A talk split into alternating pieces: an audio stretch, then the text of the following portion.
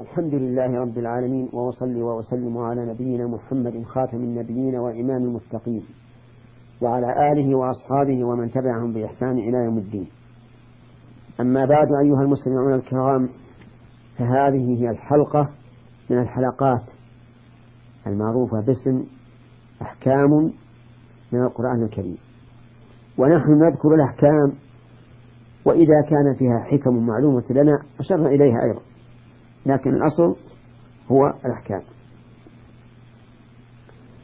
آه، قرأنا قول الله تعالى يا أيها الذين آمنوا أنفقوا من طيبات ما كسبتم ومما أخرجنا لكم من الأرض ولا تيمموا الخبيث منه تنفقون ولستم بآخريه إلا أن تغمضوا فيه واعلموا أن الله غني حميد يأمر الله عباده المؤمنين أن ينفقوا من طيبات ما كسبوا. ويعني بذلك الأموال التجارية التي يتكسب بها الناس ويسميها العلماء عروض التجارة لأنها أموال تعرض ثم تزول لا يقصد بقاؤها وإنما يقصد ربحها. ومما أخرجنا لكم من الأرض يعني وأنفقوا مما أخرجنا لكم من الأرض. ومن هنا للتبعير أي بعض ما أخرجنا لكم من الأرض. مثل الحبوب والثمار. ولا تيمموا الخبيث منه تنفقون. يعني لا تقصدوا الرديء. فالخبيث هنا بمعنى الرديء. أي لا تقصدوا الرديء تنفقون منه وتبقون لكم الجيد. لأنكم لو كان لكم حق عند شخص فأعطاكم الرديء لم تأخذوه إلا على وجه الإغماض الإغماض يعني الحياء والخجل وما أشبه ذلك. واعلموا أن الله غني حميد.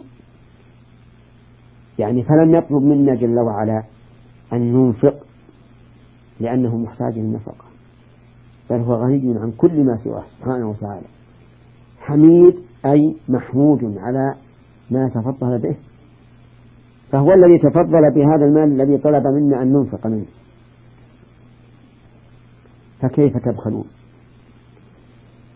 في الآية الكريمة فوائد منها العناية بما طلب منا وهو الإنفاق.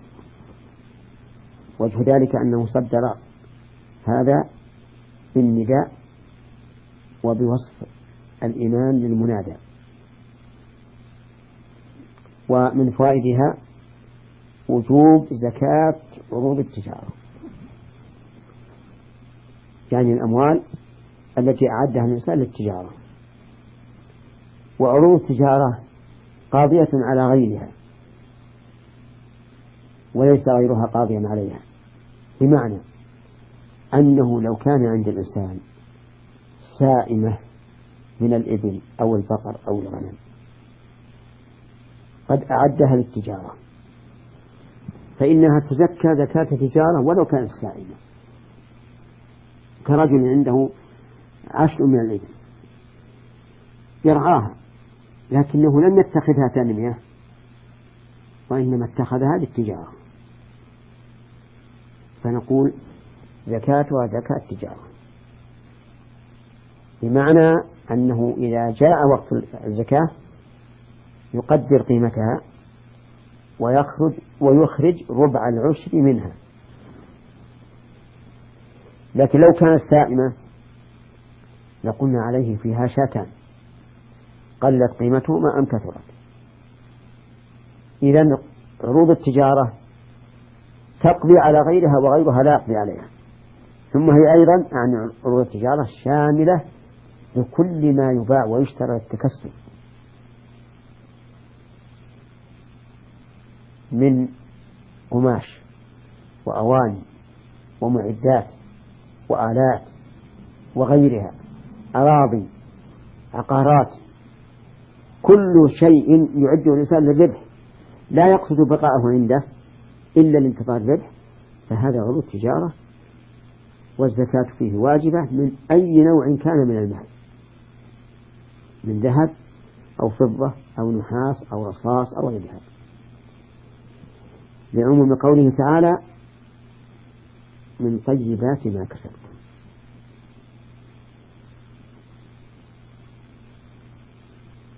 فإن قال قائل ما مقدار زكاتها قلنا مقدار زكاتها مقدار زكاة ما ما يراد منها وهو الذهب والفضة. النقد. ففيها ربع العشر.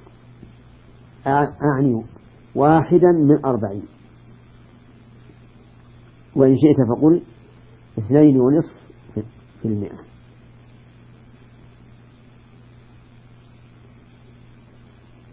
فإن قال قائل وكيف أقدر قيمتها قلنا إذا جاء وقت الزكاة كما لو كانت الزكاة في رمضان.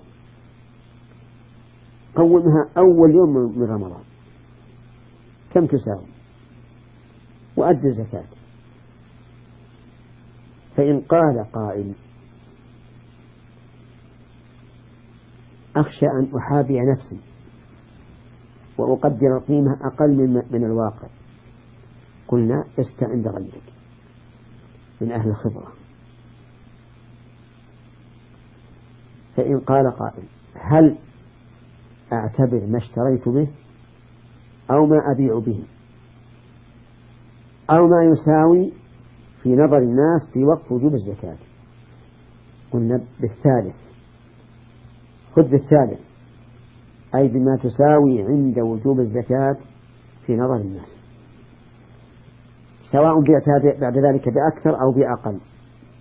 وسواء كان السعر أكثر مما اشتريت أو أقل. فالمعتبر وقت وجوب الزكاة. فإن قال قائل هل يشترط تمام الحول فيما اشتراه للتجارة؟ قلنا لا. ما اشتراه للتجارة مبني على حول حول ماله. فمثل لو كان عند الإنسان مثلا عشرة آلاف ريال باقية في الصندوق.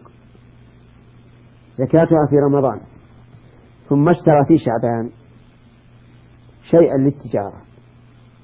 فإنه إذا جاء رمضان يزكيه مع أنه لم يمضي عليه إلا شهر واحد لأن عروض التجارة ينبني بعضها على بعض.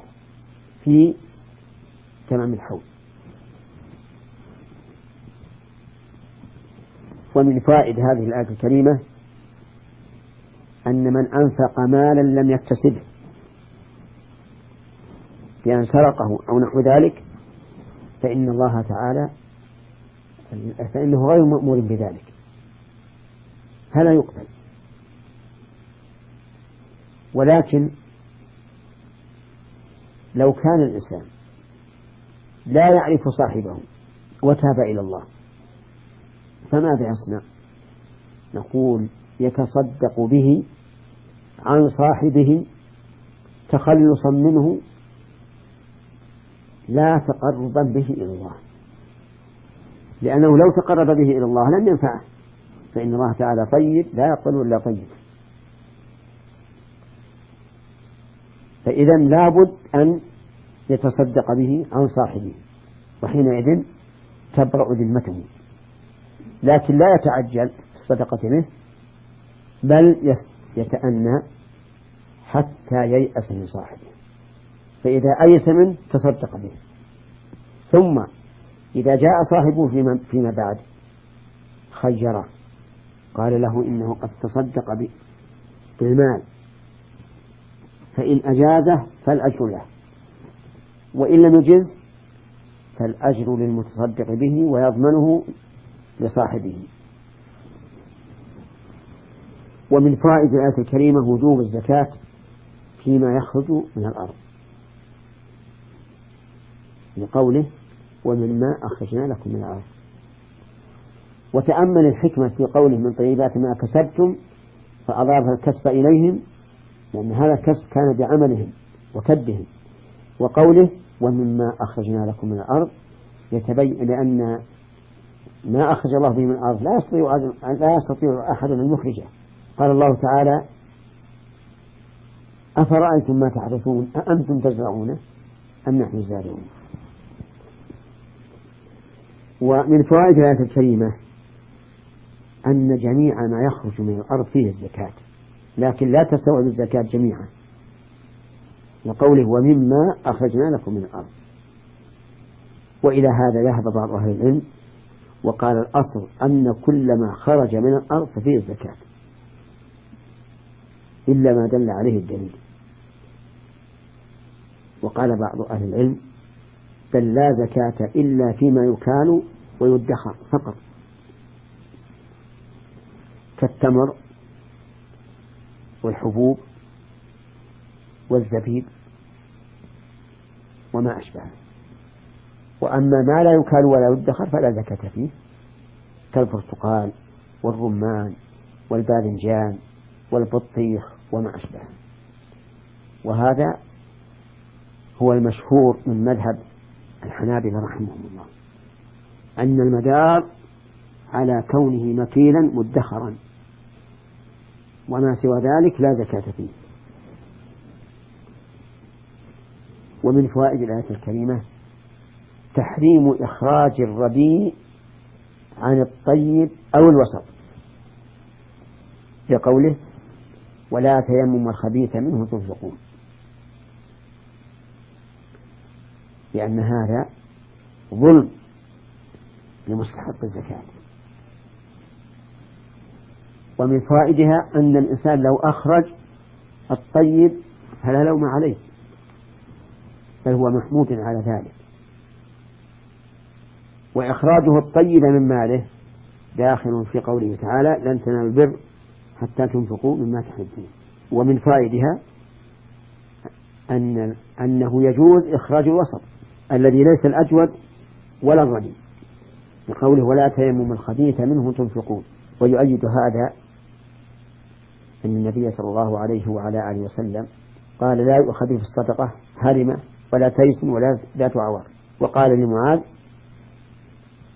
إياك وكرائم أموالهم واتق دعوة المظلوم فإنه ليس بينها وبين الله حجاب. ثم اعلم أيها الأخ المسلم أن ما تنفقه لنفسك وليس لغيرك. فأنت إذا أعطيت الفقير الطيب فإنما أعطيت نفسك. لأنك ستجد هذا مدخرا عند الله عز وجل. قال الله تعالى ومن يبخل فإنما يبخل عن نفسه والله الغني وأنتم الفقراء. ومن فوائد الآية الكريمة ما نتكلم عليه إن شاء الله في حلقة قادمة. والسلام عليكم ورحمة الله وبركاته. الحمد لله رب العالمين وأصلي وأسلم على نبينا محمد